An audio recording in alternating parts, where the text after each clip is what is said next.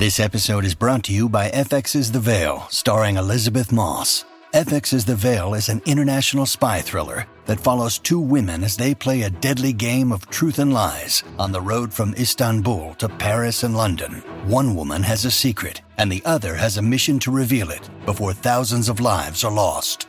FX's The Veil, now streaming, only on Hulu.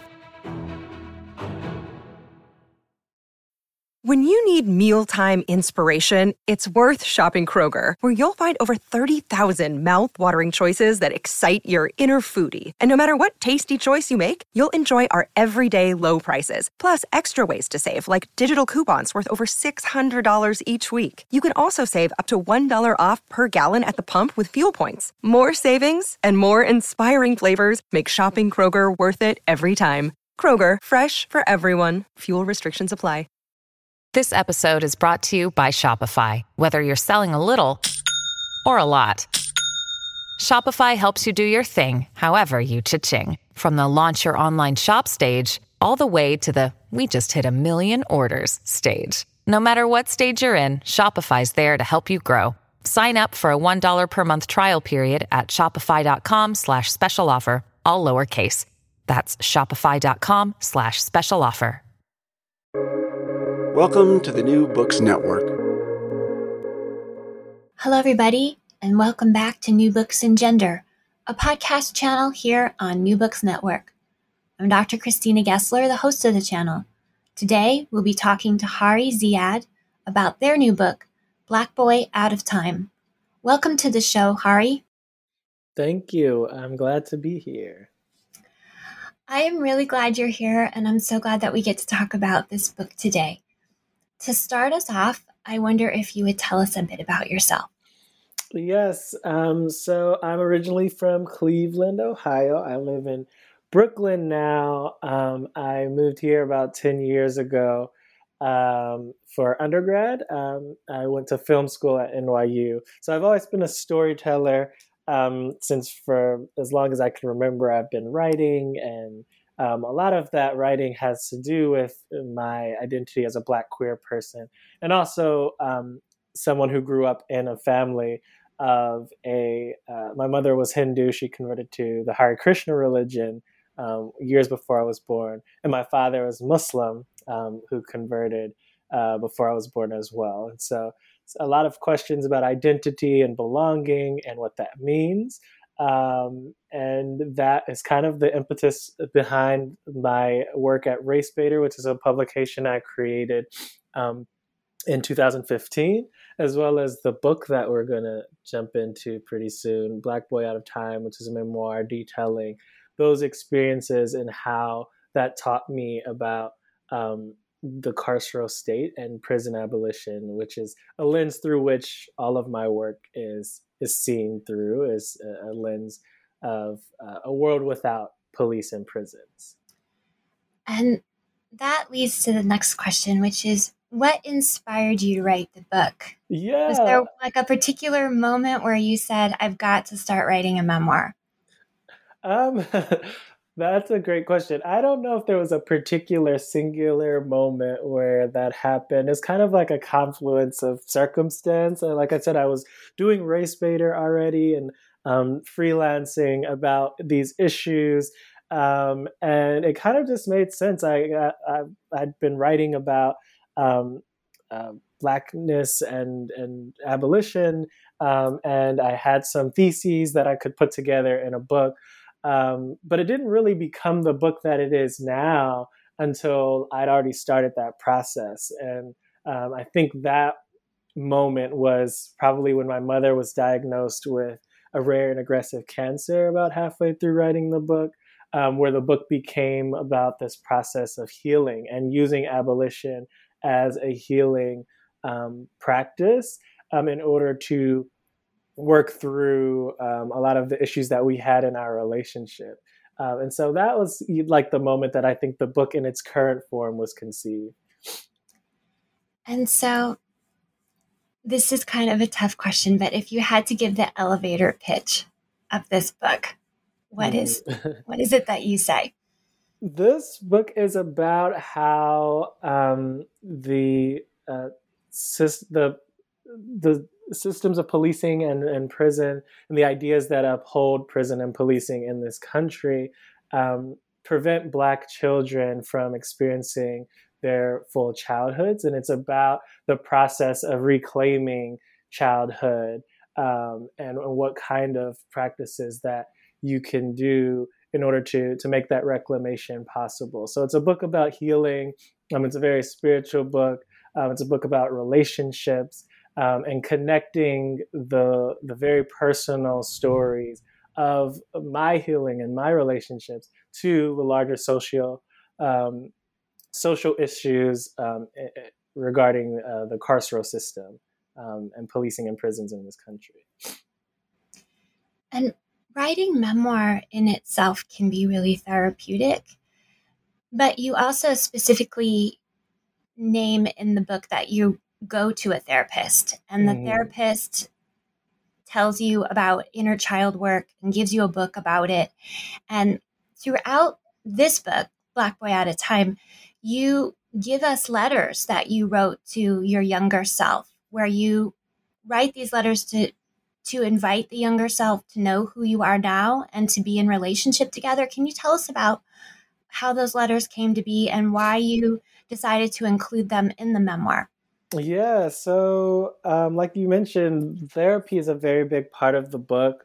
Um, uh, the book, like I said, is about healing, and so um, therapy is one of the main tools that I've been using to to do a lot of this work and to understand uh, what it meant to reclaim my childhood, which is the purpose of the book. And a big part of that um, was through this process of inner child work.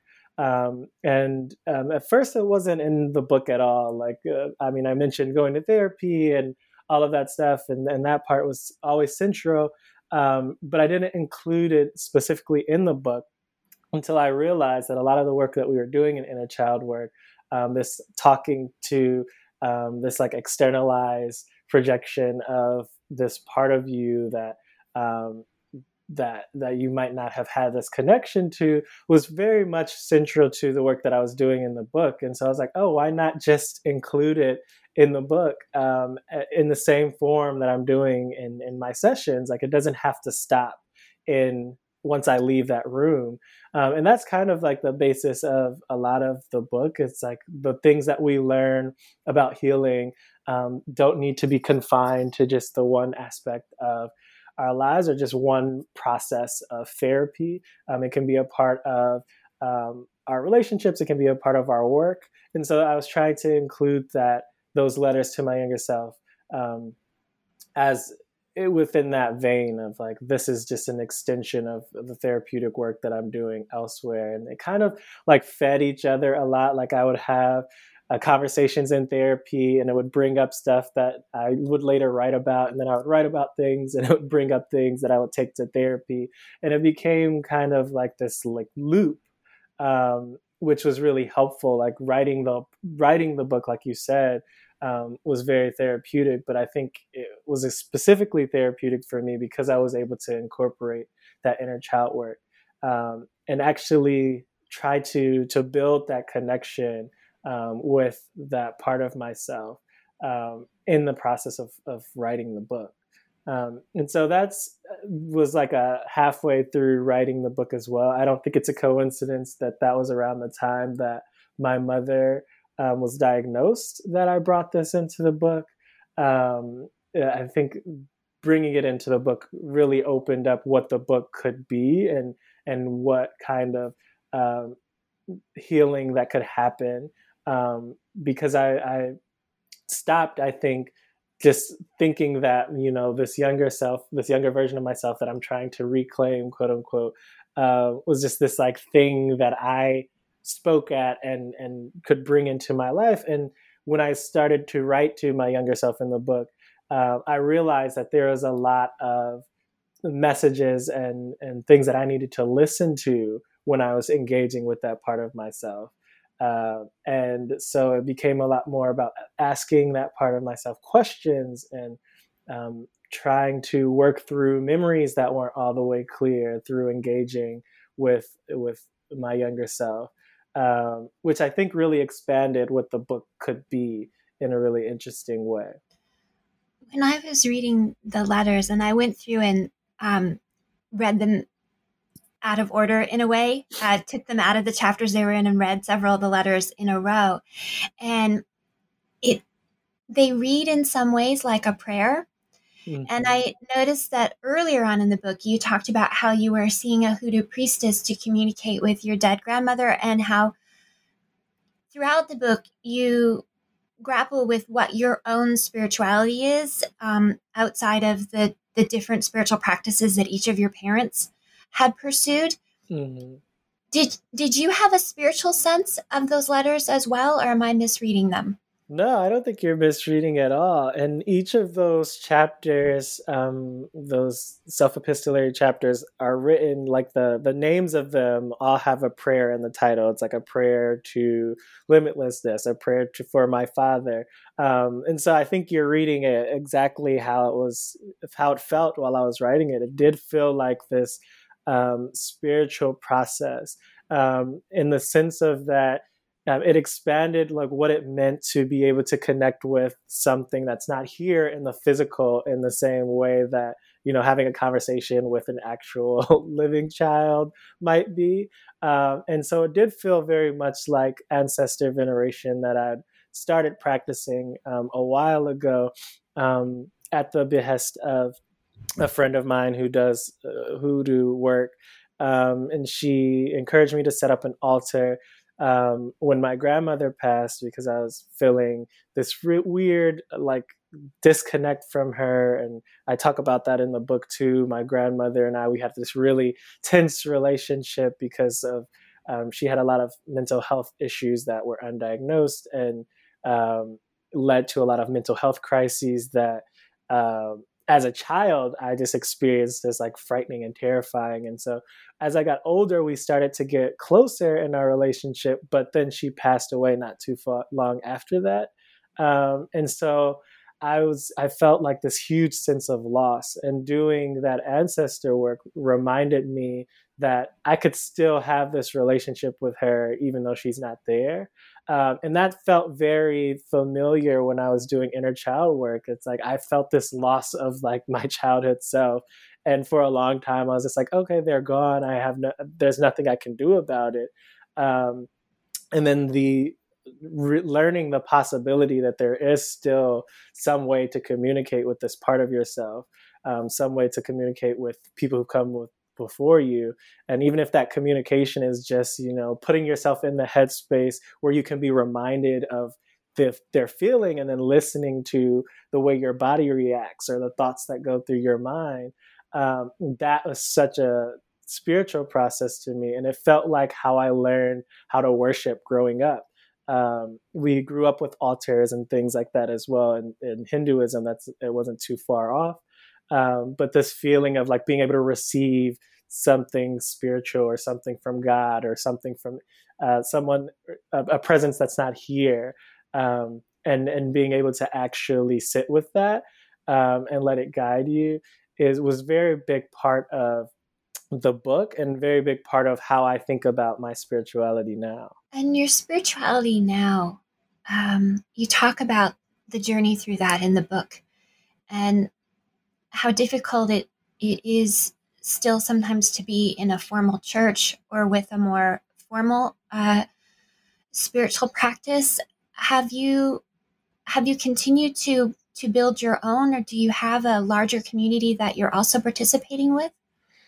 Yeah, I've continued to learn more about um, hoodoo and um, African traditional religions. Um, I think the beauty of that, and I just wrote an essay about this, is that there's so we've already it's rooted in this idea of like building from um, from so many different uh, parts that were denied to you, and so it's it's so um, what is the word uh, you're already um, being inventive around spirituality with hoodoo like that's a, a part of it um, that you can create more your traditions and um, you can create rituals and uh, we've had to create so many rituals being the uh, descendants of enslaved people who were stripped away from so much of our culture. Um, and so it feels really freeing to to to understand that that can be what spirituality is, and that you can start to uh, create your own path, and that that can be a part of a communal process too, which is not how I learned about spirituality. Um, totally growing up, I mean, there was. Uh, there were strict rules and and those things have been in place for years and years and years. And that was kind of the turnoff for me and, and still is when I think about a lot of organized religion today. Um, but as I'm doing more of this exploration, um, I'm seeing that there are still communities that you can build with this idea of a more expansive idea of what a spiritual community can look like, um, which has been really, really empowering for me. You mentioned early in the book um, that your grandmother is a maternal figure as well as being your grandmother. And you're writing the book when your mother has told you that she has a terminal cancer, and your grandmother, who was an important maternal figure, has just died. So you're dealing with grief and you're dealing with anticipatory grief. Mm-hmm. And throughout the book, there is a lot of grappling with if there was any way they could have known you better in the time you had spent with them because of the religious and gendered norms that that they felt were so important. Do you want to talk about that? Yeah. Um and I think that too is like very tied to why this whole process was so healing for me because I felt like there was so much that was left unsaid and so much hurt that was still like unresolved uh, because of um, particularly how I we experienced gender and sexuality in in my family growing up. Um, but it was also impacted because of my grandmother's mental health and like um, ultimately is impacted because we live in a, a, a country that um, responds to these things with punishment. Um, but yeah, a, a big part of why I appreciate my mother and my grandmother is because despite all of this, they had set up space for us to try and carve out a new type of existence. Like them being black women who converted to hinduism in the 70s like they were doing so much to just create space for themselves. Um, and a lot of my resentment came from the fact that that didn't expand to how they conceived gender and sexuality um, in particular. And so I would think of their um, thoughts about you know freedom and expansiveness and community um, as very hypocritical. But as I got older, and, and particularly as I started to um, work through my grief with my grandmother, I started to see it less as um, hypocrisy and more as there was still a lot of work to be done on the foundations that they built, uh, and they just hadn't gotten there yet. And so, um, a lot of the work of this grief has been trying to build from the good foundations that they set for us um, to create more space for me to exist and, and to conceive of myself without those same pressures that I might have internalized growing up in that household. Um, and while my mother was still here, we did that work together a little bit as well.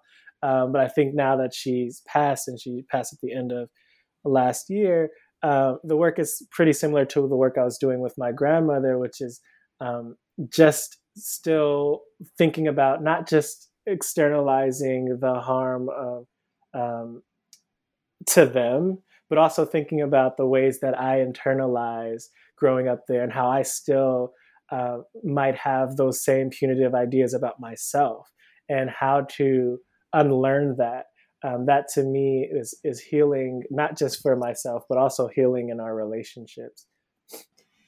And your mom in her own way tried to give you and your siblings space to really create a self identity through homeschooling you Mm-hmm. Yeah, she homeschooled all of us, and my mother had ten kids, um, and then together with my father, there were nineteen of us. Um, so a huge family, and she homeschooled all of us uh, until at least we were in high school. Um, and that was, I didn't realize how much effort that would take, especially as a child. Like, I was like, oh, I just sent me to school. Like, I didn't know what that was about really. Um, but she was very, very intentional about creating a space where we could come to learning in the ways that felt natural to us. Uh, and so by the time that we were in school, um, we had our own relationship that I felt that felt very positive to learning and education. Um, but outside of that, um, she had set us up with a foundation of like an identity of like who we were that um, was really powerful. I think because I, all of the pressures that come to you when you do enter um, a schooling system um, that will try to change you from that. Um, so yeah, my mother did a lot of work to that, and that's kind of what I was saying earlier. It's like it didn't really extend to gender, um, but uh, that work was still very foundational for how I became uh, able to think of my gender and to reject certain pressures about uh, not living fully as as my queer self because of how she'd done um, in our childhood around other issues. Can you take us back to when you were about to turn five and she was talking to you about how you were going to become a young man and you had this beautiful hair and she needed to she felt she needed to cut it off. Yeah. As i grew my hair out um, from when i was born i think or maybe they had cut it a little bit when i was younger but for the most part i had long hair when i was a child and i don't remember ever cutting it until I was five years old. And that was kind of like the shift from um, when I was able to recognize that the space that my mother had created didn't extend for us to just like live freely, didn't extend to all aspects of um, our lives because I really didn't want to cut my hair. And I still to this day have like a really personal connection to my hair. Um, it's like a part of who I am. But that was when my mother said like this you're becoming a young man. And um, so on my fifth birthday she um, did a lot of work to just to convince me i mean it wasn't really a choice ultimately um, to cut my hair. And that was really devastating to me. And um, i think that was when i started to realize that um, this idea of what it meant to be a young man was going to take a lot of things being cut away from me, um, and it was going to be something that was was spearheaded by the same person who had up until that point been the one protecting so many parts of me. So it was really hard for me to to to reconcile that, um, and I think it led to a lot of um, tensions, and I, I think it's very connected to this ultimate disconnect with my younger self. That's when I think um, I could when I look back at my my past, that's when I started to feel like I had to leave this childhood behind, this time of when I could just be free and exist behind. Uh, and so, so much of the work of the book is trying to um, work back toward that space um, before the haircut happened, and the haircut is tied to so many other things. That's when also my parents started to pay attention to what I was wearing and how I spoke and uh, who I was around uh, in ways that were very aware of the possibility of me being queer. Um, so yeah, it was a very pivotal moment for me growing up. When you went to high school, that was your first time in a quote unquote formal uh, educational setting. My reading of the book is that this school is huge. Did it just feel huge, or was it also a really large high school?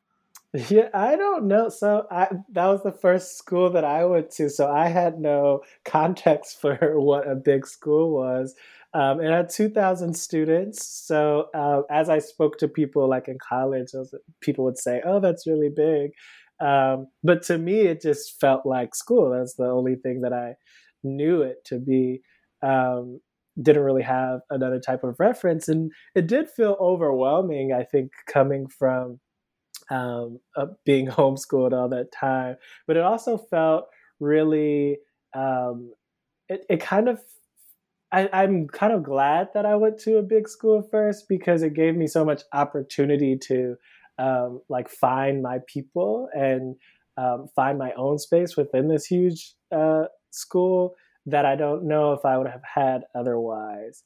Um, so for me, yeah, I, I didn't really think about it in terms of its size until much later.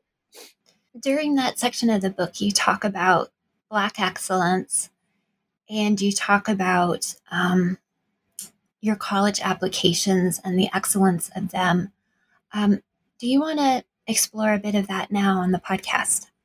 Yeah. Um, so, what a, one of the things that um, became really clear to me really quickly going to school is that there was a certain type of way that you were supposed to experience um, schooling, and that way was always going to be in opposition to the majority of black students. So you had to separate yourself out. There was even a guidance counselor who um, said something like you are, you aren't like those other Negroes, like in a joking manner to me because of uh, the way that uh, he perceived I uh, was doing academically, and that was kind of just a through line throughout. Um, and I think that's something that is tied to respectability in Black communities in general. There's this um, talented 10th mentality that you can, uh, if you just exceptionalize yourself in such a way that you are distinguishable but from most Black people, um, then you can, you'll get the benefits of this like anti Black world that we live in, which is not fully true. I mean, you can um, you you can definitely distinguish yourself from people, and and there are benefits that will be afforded to you because there are benefits that are afforded to. Uh, to enacting anti-blackness in this world, but ultimately you're still a black person, um, and ultimately that harm that you're enacting onto other black people um, is is going to come back and, and and harm you as well. Um, but I think that was such a that's so integral to how we think about schooling in general. Um, that's how we uh, approach um, success, like with percentiles and things like that, rather than um, this idea that you know do people learn differently and uh, they come to uh, intelligence and knowledge in different ways um, and there's space for all of us to to be um, to be uh, successful in an academic setting. Like that's not the way that schooling is set up, and it specifically uh, is detrimental to Black children. Families have a lot going on. Let Olly help manage the mental load with new cognitive help supplements for everyone four and up, like delicious Lolly Focus Pops or Lolly Mellow Pops for kids. And for parents, try three new Brainy Chews to help you focus, chill out, or get energized. Find these cognitive health buddies for the whole fam at olly.com. That's O L L Y.com. These statements have not been evaluated by the Food and Drug Administration. This product is not intended to diagnose, treat, cure, or prevent any disease. Look, Bumble knows you're exhausted by dating. All the must not take yourself too seriously and 6 1 since that matters. And what do I even say other than hey? well, that's why they're introducing an all new Bumble with exciting features to make compatibility easier, starting the chat better, and dating safer. They've changed, so you don't have to. Download the new Bumble now. And that's a theme throughout the book of teaching children to live to a standard, a standard of respectability, a standard of safety, a standard of excellence, all which are set externally by the dominant culture. And mm-hmm. it's not teaching children a standard of how much have you learned to be yourself. Right, right. And and it's and it's teaching them also that if they don't meet the standard, which is not designed to um, include everyone. Uh, if even if you know 90% of us did meet this standard, it would change because the only way that it can uphold itself is by being exclusionary. Um, but it's teaching us that when we don't meet this standard, too, that the appropriate response is punishment. Uh, and that's punishment um, in the school system. And, and I think that bleeds into the school to prison pipeline. Um, but just in general, how we how we, think about what it is to be respectable and what it does, what who the people who aren't respectable, the people who are called ghetto and all of these things, not by themselves, um, but those things are projected onto them. They're called these things to be singled out for punishment and and to be disregarded.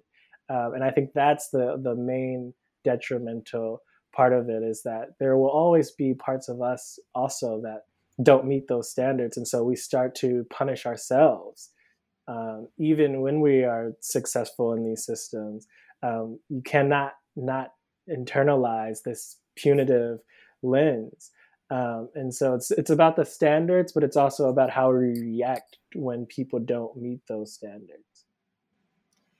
And you talk a little bit in the book about um, relatives you have who've been incarcerated, and you tell us in the introduction that you are concerned about what is your story and what are the stories of your loved ones. And so there are people that you introduce us to in in the book but you you you're protective of their privacy and of their circumstances um, would you tell us a bit about the stories of those cousins and the pain of having them incarcerated and what that meant for for you.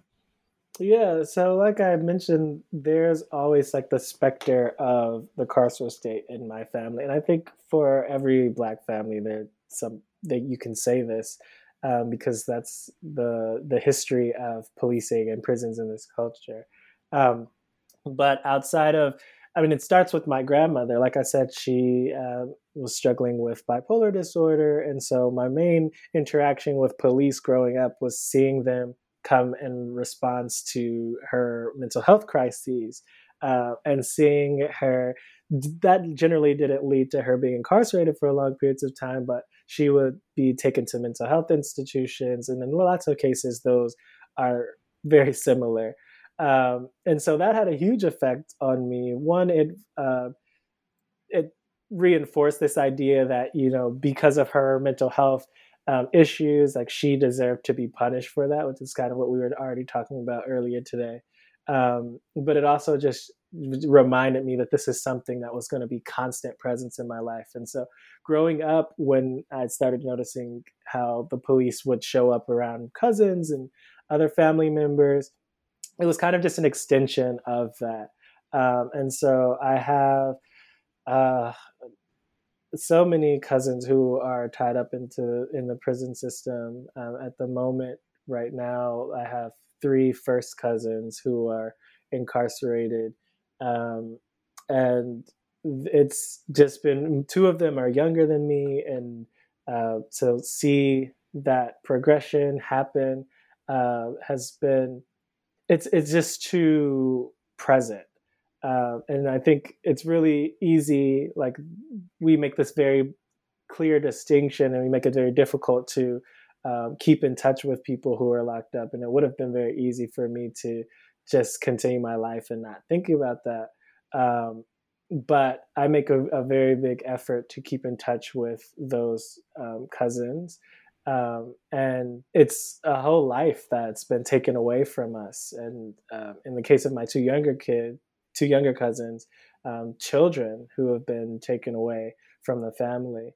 Um, and so, yeah, incarceration has been really a big part of how I come to understand um, family because it's affected who I'm even allowed to have relationships with um, from my grandmother on down. And it affected, if I'm reading the book correctly, it affected and inspired you to create RaceBaitR. Yeah. Um, yeah. Well, it definitely has been um, an inspiration for RaceBaitR. And, and like I said, RaceBaitR is rooted in an abolitionist perspective.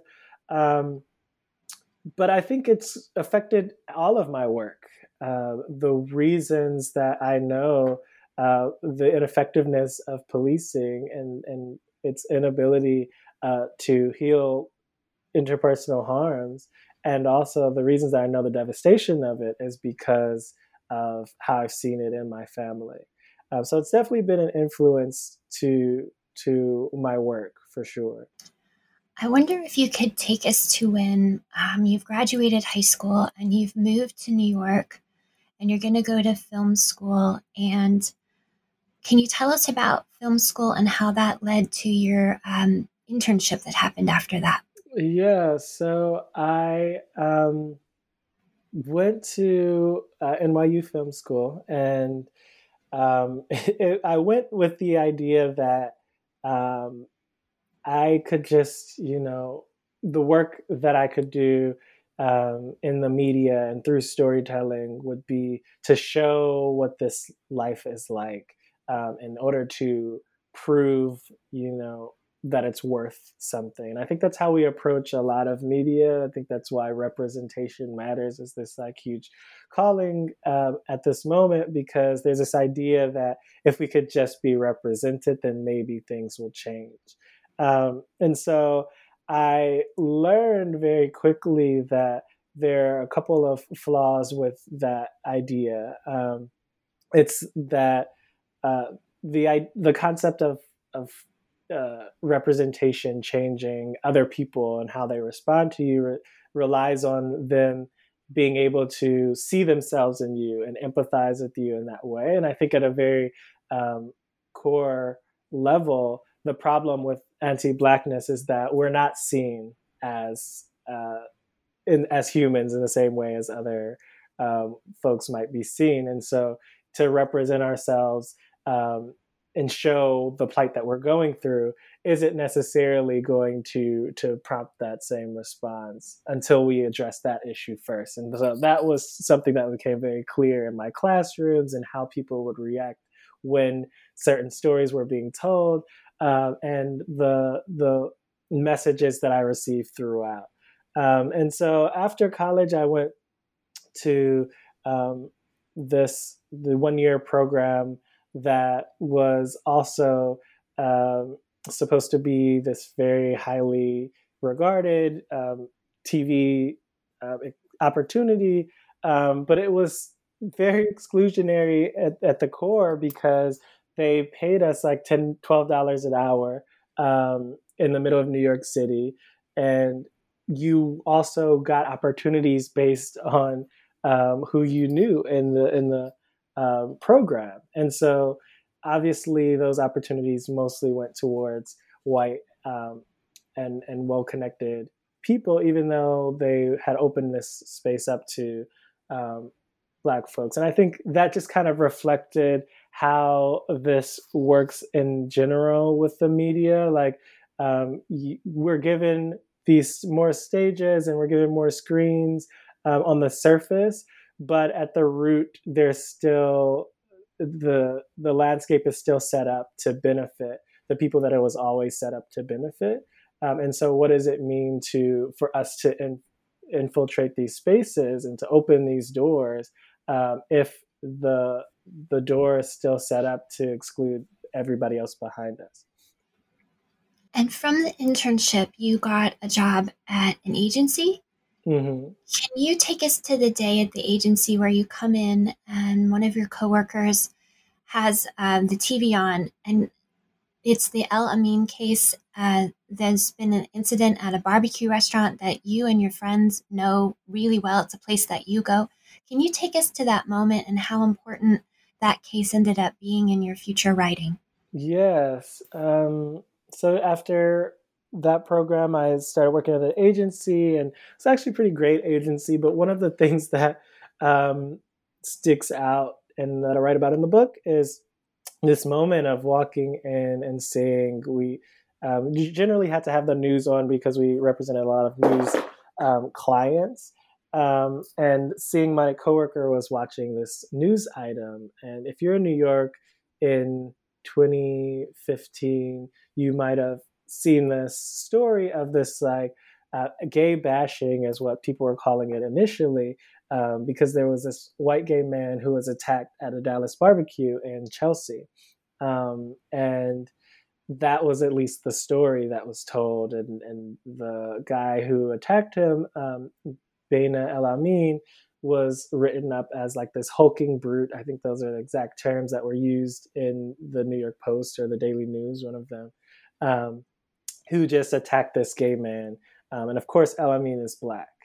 Um, and so just seeing how that story um, was set up um, really raised some flags because this was an area where like most people who would go there would either be queer or know that it, it, that there are queer people there. And so I did some research and found out that that was the case. Uh, El Amin was queer, and not only that, but was pretty well established in um, the black gay uh, community here, um, but none of that was was acknowledged during this whole media frenzy around his case. Um, and even my coworker who was watching this was like, "Oh my God, he's a horrible person. Like they need to lock him up." Um, and so I think the case um, really reflects exactly what we were just talking about a couple moments ago of that uh, when the stories of Black people are told, and especially when they're in conflict with anyone else, um, that humanizing aspect of them, um, in this case, that he was queer as well in conflict with this other queer person. Um, and then it later came out that the white gay man actually hit him first. Um, it doesn't even register. And ultimately, El Amin was sentenced to nine years in prison after this attack. Like I said, he was hit first. Um, but the prosecutor argued that he had like the specific animus to girly men was her quote, um, which was just very bizarre. Um, and this really reflected uh, to me just how much more work that we have to do um, in outside of the just relying on the media to to frame our stories. Because here this black queer guy was who um, had a story told, and then um, when it wasn't told correctly, like he had us as journalists um, trying to push that narrative forward and explain the reality of what happened, um, but that doesn't even register um, at a certain point. And so, what does it mean that we can have our stories told? Um, and it, not be received. Like I think there's something in the translation that needs to be addressed. And so my work now is about that translation. Um, it's not just about telling our stories. It's about the un- exposing that when people look at the stories that are told about us, they only see a specific thing. They see a hulking brute who um, needs to be punished and incarcerated for nine years. Um, and that's where where I'd like us to start having conversations about representation. You say that you you tell the writers who work for you at RaceBaitR, write like writing won't save us, like only what comes after it will, like something must come after. Why do you hmm. tell your writers that? Yeah, I tell them that because uh, there's only so much that we can do, and even like at RaceBaitR, where we have um, we we control much of how those things are produced. But um, I was just having this conversation at a um, another talk that I, I did with Kiese Laymon last week. But um, the fact that I published this book through Amazon, like inherently uh, uh, uh, an imprint of Amazon, inherently uh, sets this up to limit the radical possibilities of the text.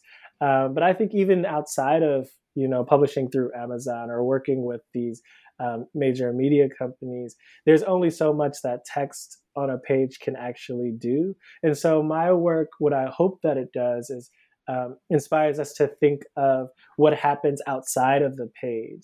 Um, so when we see a story like that of Baina El Amin, uh, we see also all of the things that might um, drive it to be told in that specific way. Um, so we can acknowledge the fact that he might have been queer or he might have been attacked first, and what would that mean for for to look at all stories in that way that give Black people more room to just exist. Um, and so when I'm writing, I'm not just trying to communicate what's on the page. I hope that um, it inspires people to think about everything that has gone into that writing before uh, it even hit the page. Um, and in particular with the book, like uh, I can't, um, I can't document everything in my relationship to my family and to my mother. Um, and so you have to do a lot of work to to imagine what other conversations might have been happening um, and then you have to do the work to to act upon that imagination afterwards where I, where I think the real beauty of this work lies is does it force you to act um, and and that's what I want my work to do is to force people to to act in different ways um, and in more loving ways towards black people in particular the book is surprising in so many ways one of which is some of the most devastating things that you share are wrapped up inside another story. They're contained in a paragraph or in a sentence. And as a reader, I go away thinking about them for hours. Um, one of them was where you shared that your uncle, when he was 17, had been shot in the back by the police six times and mm. survived. And I wondered the impact that continued to have on your mother and on why she raised you the way that she did. Mm-hmm, mm-hmm. The fears that she had that she never articulated to you, I think, but that were very clear in some of the boundaries that she was setting and what she would and wouldn't see in you. Mm-hmm, um, and I wondered what that meant for your grandmother as well. Yeah. And that's exactly what I I hope that's the kind of reading that that people do with this book and in general um, is when they see something like that to make those connections. Um, that's what it means to write. Like the writing itself won't save you. Um, what is wh- what kind of connections are you making? How are, what through lines are you able to see? Um, because that definitely affected how my mother and my grandmother um, saw us and uh, raised us and how much they thought that they could protect us or not protect us. Um, and that definitely uh, affected how they perceived uh, our gender performance in the world and and all of these other things. And so it gives you an opportunity to to see people more wholly um, and to not be so punitive yourself in your regard for them. Um, that's uh, one of the stories that I tell, remind myself of when I'm angry with my mother. And I think anger is a very valid emotion to have, especially because of what we went through. Um, but it is also something that doesn't have to exist only on its own. It can exist alongside a recognition of this immense pain that she's been experiencing for her whole life. Um, and when you do, when you are able to hold those things together, um, I think you're able to uh, approach conflict in a much more healing, um, from a much more healing standpoint, uh, which is, I think, the the only way that we can create the world that we want to live in. One of the things that was coming up for me, and this is my reading, um, which probably will tell you something about where I am in my life, but um, I saw some of the anger as um, generational grief, almost at a DNA cellular level. Mm-hmm. Yeah. Yeah. And I think, yeah, so much of this anger is grief, and all of this grief is generational and passed down. Um, one of the things that my brother um, reminded us when my mother passed is that she'd been grieving her grandmother for probably her whole life. Like she had seen her, the she'd seen the mental health issues spiral um, well before we were even born, um, and I hadn't even thought of it like that. Um, and to see, to be able to see how my mother was moving through grief, um, and then to be able to extrapolate upon that and be like, oh, my, my grandmother was also moving through grief, and that probably was a factor in her mental health issues. Um, it's it's passed down to us, and so being able to like heal through grief and sit through grief and and and and do grief work is so essential um, to to uh, our well-being as a community because so much of it um, has been passed down and will continue to be passed down. And if it's not sat with and, and grieved through um, it'll turn into generational trauma um, and i think we have the opportunity now to to break that cycle and that's what the book is um, trying to do. Which was going to be my next question, which is what do you hope this book sparks? Yeah, I hope it sparks people to believe in the possibility of healing, um, to believe in the possibility of healing as something that's just that's beyond just an individual.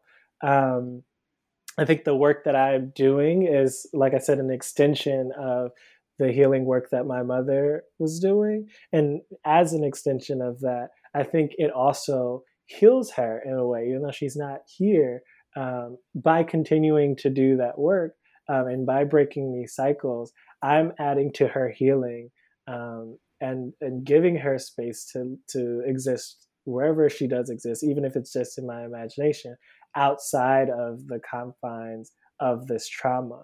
Um, and so I hope it gives people a, uh, an opportunity to believe that that's possible, um, to see how um, it's been that healing work has been done in my life, and to take some of the tools um, for their own life. It, will probably look a little bit different, um, but I think it's it's to to believe in the possibility of healing is the same thing as believing in a possibility of a world that's different from this one because this world is so not centered on healing. Um, this world is so centered on punishment. Um, and so when we believe in a world where we can be healed, um, I think we'll also believe in a world that doesn't have prisons and policing. Um, and I, that's my hope for this book is that it gives people the opportunity um, to explore that belief and what that could look like for them. Um, because I think it'll be that will be when they get to the space where they can imagine it, uh, it'll be beautiful and freeing. My final question is what inspired the title of this book? It, it is something that I spent a, quite a bit of time thinking about from different angles, and but I, I want to hear what the answer is. yeah, um, there are two aspects of the title.